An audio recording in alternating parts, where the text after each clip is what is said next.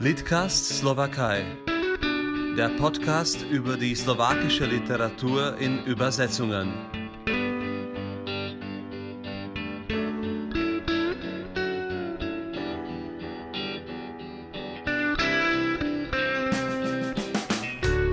Guten Tag, dobrý den. Ich begrüße jetzt auf dem Podcast Solka Ziklamini aus Zürich, äh, aus der Schweiz. Die studierte Slavistik, Nordistik und äh, Komparatistik und arbeitet im Übersetzerhaus Loren, wo sie auch für die Übersetzerworkshops verantwortlich ist und äh, hilft Übersetzerinnen aus ganz Europa mit Stipendien, betreut eine Sonderbibliothek für Übersetzen und äh, übersetzt aus dem Slowakischen und aus dem Russischen äh, ins Deutsche und lebt in Zürich. Äh, viele Grüße aus Bratislava, liebe Sorka. Danke und ebenfalls guten Tag, Dobry Dzień. Freut mich, dass wir dieses Gespräch führen können. Äh, uns äh, ganz die Ehre. Und meine erste Frage äh, betrifft deinen Nachnamen, Ziklamini hört sich irgendwie osteuropäisch aus. Hast du auch persönliche, familiäre Begründung dafür, dass du dich für die osteuropäische Literatur interessierst? Ja, also zu deiner ersten Frage, äh, Ziclamini ist äh, ein italienischer Name, also okay. das, äh, das äh, lässt nicht unbedingt auf meine äh, slawischen Wurzeln mhm. schließen. Aber ja, ich habe äh, eine slowakische Mutter und mhm. einen serbischen Vater. Also ich äh, bin eigentlich ganz, äh, ganz aus dem Osten, aber ich bin in der Schweiz geboren. Aber Verstehe. ich bin, äh, ja, ich bin mit slowakischen Kinderbüchern groß geworden und zu Hause wurde immer slowakisch gesprochen. Also ich bin eigentlich im Slowakischen und im Deutschen bin ich äh, gleichermaßen zu Hause. Ein wahres europäisches Projekt kann man dich nennen. Genau. Sehr schön. Und wir freuen uns ganz besonders, ich auch als Leser, dass gerade vor wenigen Wochen deine Übersetzung des Romans äh, von Peter Balko, dem jungen slowakischen Prosaautor und Drehbuchautor, äh, zusammen sind wir unbesiegbar. Wie hast du diesen Autor entdeckt? Ja, wie habe ich ihn entdeckt? Also ich, ich reise seit, äh, seit längerer Zeit mindestens einmal pro Jahr in die Slowakei und ich bin dort eigentlich immer auf der Suche nach guten Büchern, die sich für den deutschsprachigen Buchmarkt äh, eignen würden oder von Interesse wären. Und ich habe längere Zeit nach einem geeigneten Buch gesucht, bis ich Balkos Roman in einer Buchhandlung in Bratislava entdeckt habe. Das Buch hat mich irgendwie einfach angelächelt. Ich habe keine Rezensionen dazu gelesen. Ich habe es gesehen, ich habe es gekauft, ich habe es gelesen und ähm, ich wusste irgendwie sofort, dass das muss ich übersetzen. So muss es sein. Aber ein Buch zu entdecken in einer kleinen Sprache wie die slowakische ist und dann später das Buch in einem renommierten Verlag wie Jolnay in Wien zu publizieren, das ist ein langer Weg. Wie hast du dann so langsam Schritt für Schritt dieses Projekt durchgesetzt? Ja, also das stimmt. Das ist wirklich äh, nicht so einfach. Und eben, die Slowakei ist ein kleines Land. Es hat eine riesige Buchproduktion. Um da einen Titel zu finden, der auch für das deutschsprachige Publikum interessant ist, das ist nicht ganz einfach. Man muss ja immer eben das Zielpublikum im Auge haben und nicht jedes Buch, das in der Slowakei Erfolg feiert, ist auch für die deutschsprachige Leserschaft attraktiv, denke ich. Und ja, ich glaube, ich hatte insgesamt sehr viel Glück. Es war so, dass eine Übersetzerkollegin, die aus dem Russischen übersetzt, die hat für den Hansa Verlag eigentlich nach einem aktuellen russischen Roman recherchiert. Sie wusste aber, dass ich ein interessantes slowakisches Buch auf dem Schreibtisch liegen habe und hat dann dem Hansa Verlag eigentlich dieses vorgeschlagen anstelle eines russischen Romans. Und der Verlagsleiter war begeistert, die Lektorin auch. Und sie haben dann gesagt, das würde sich eher für Jolnay anbieten, weil es doch ein etwas kleiner Verlag ist, äh, weil er in Wien ist, also benachbart, also näher an der Slowakei. Und so kam ich eigentlich in Kontakt mit dem Verlagsleiter des Jolnay Verlags. Eine ja, wahre Erfolgsgeschichte, kann man sagen, für das Buch. Ähm Leider ein bisschen Pech, gerade mit Corona-Krise wurde fast die ganze Lesereise im deutschsprachigen Raum abgesagt. Wie überhaupt äh, beeinflusst diese Krankheit, diese Pandemie, die sich verbreitet, auch deinen Alltag als Übersetzerin, als äh, eine Mitarbeiterin des Übersetzungshauses Loren? Äh, ist jetzt alles anders als noch vor einem Monat? Ja, ganz bestimmt. Ich glaube, wir befinden uns zurzeit einfach alle in einer sehr außergewöhnlichen Situation. Und im Moment kommt Gesundheit vor Lesevergnügen.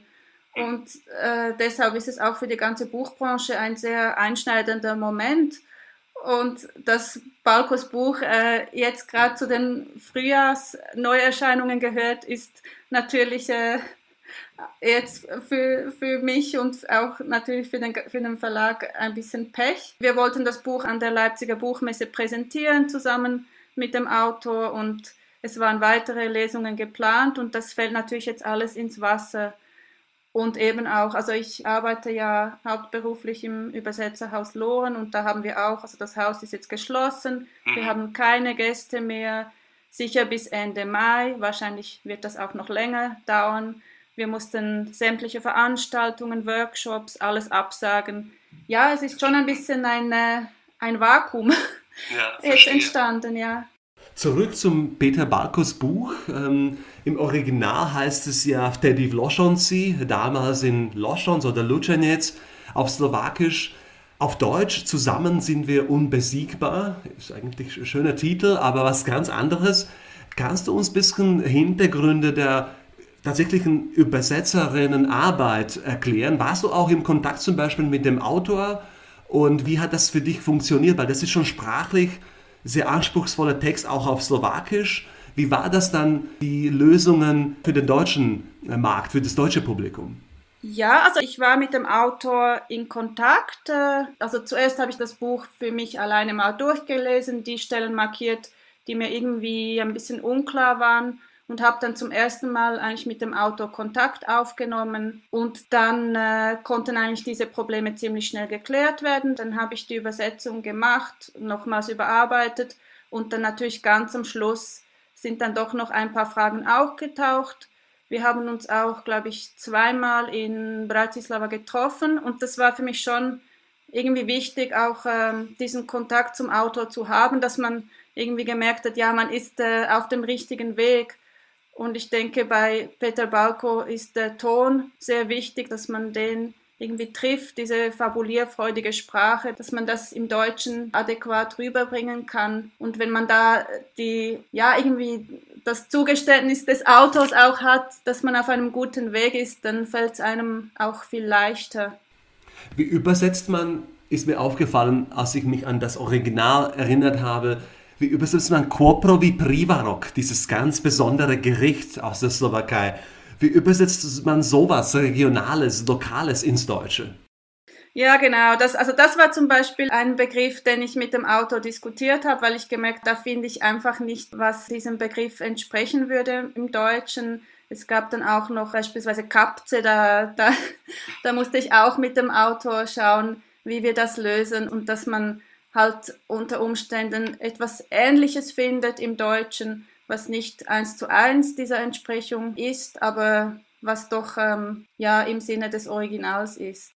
Kannst du uns vielleicht noch kurz erklären, was für weitere Pläne hast du als Übersetzerin? Ich habe irgendwie mitbekommen, dass neues Buch geplant wird äh, mit dem äh, Autor Marek Vadas, auch ein sehr anerkannter Prosa-Autor aus der Slowakei. Stimmt das? Ja, also im Moment übersetze ich, genau, im Moment übersetze ich einen Erzählungsband von Marek Vadas, der heißt Liecitel, also auf Deutsch der Heiler. Und äh, das ist ein Buch, das ist schon länger erschienen, aber es wurde damals, 2007, glaube ich, war das, äh, wurde das Buch mit dem höchst dotierten slowakischen Literaturpreis ausgezeichnet, mit dem Preis Anna Soft Litera und es wurde mittlerweile in viele Sprachen übersetzt. Und ich finde, ja, man muss diesen Autor unbedingt der deutschen Leserschaft zugänglich machen. Deshalb bin ich im Moment an diesem Erzählungsband dran, habe allerdings noch keinen Verlag für dieses Buch.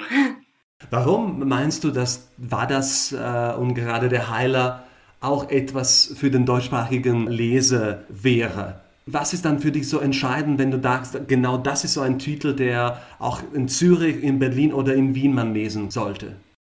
Ich glaube, also wenn ich jetzt vergleiche mit Balko, bei Balko würde ich sagen, dort waren sicher die historischen Bezüge sehr interessant, irgendwie auch die Exotik des Textes, dieser spezielle Lokalkolorit, der eben für die deutschsprachige Leserschaft exotisch wirkt.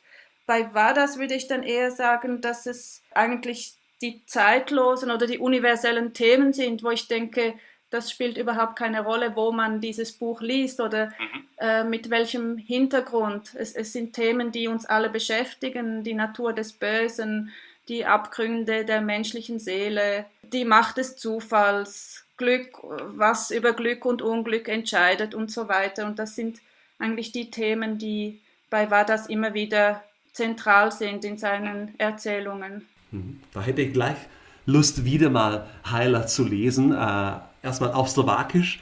Äh, ich hoffe, dass das klappt, äh, auch mit der deutschen Übersetzung, mit einem Verlag.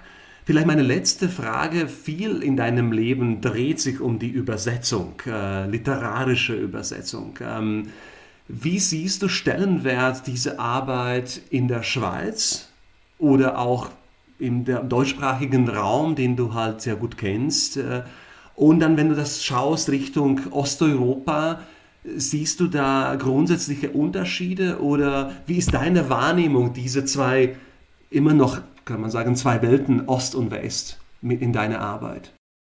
Ja, also eigentlich, wie du es schon sagst, ich glaube, Übersetzen, das ist immer auch ein Brückenbauen. Ohne Übersetzer gäbe es keine Weltliteratur. Das ist ein Satz, den schon viele vor mir ausgesprochen haben, aber ich glaube, man muss es immer wieder betonen. Es ist wirklich so, und äh, wenn ich jetzt speziell in der Schweiz schaue, wie sich äh, eigentlich die Wahrnehmung dieses kreativen und äußerst anspruchsvollen Berufs, wie sich das verändert hat, auch in der Gesellschaft, muss ich sagen, in den letzten zehn Jahren hat sich sehr, sehr viel getan.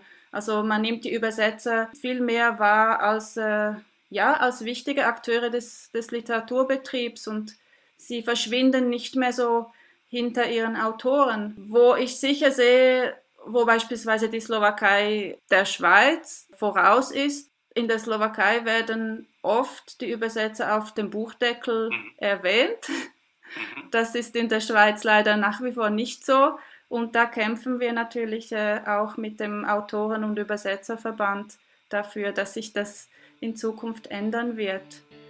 Mhm. Und ich glaube, diese Brücke zwischen Ost und West, ja, die darf nie abreißen und äh, Literaturbesetzer machen da einen wichtigen Schritt in diese Richtung. Sorka Sikamini, ich danke dir ganz herzlich für dieses Gespräch. Danke auch, Michael Holz.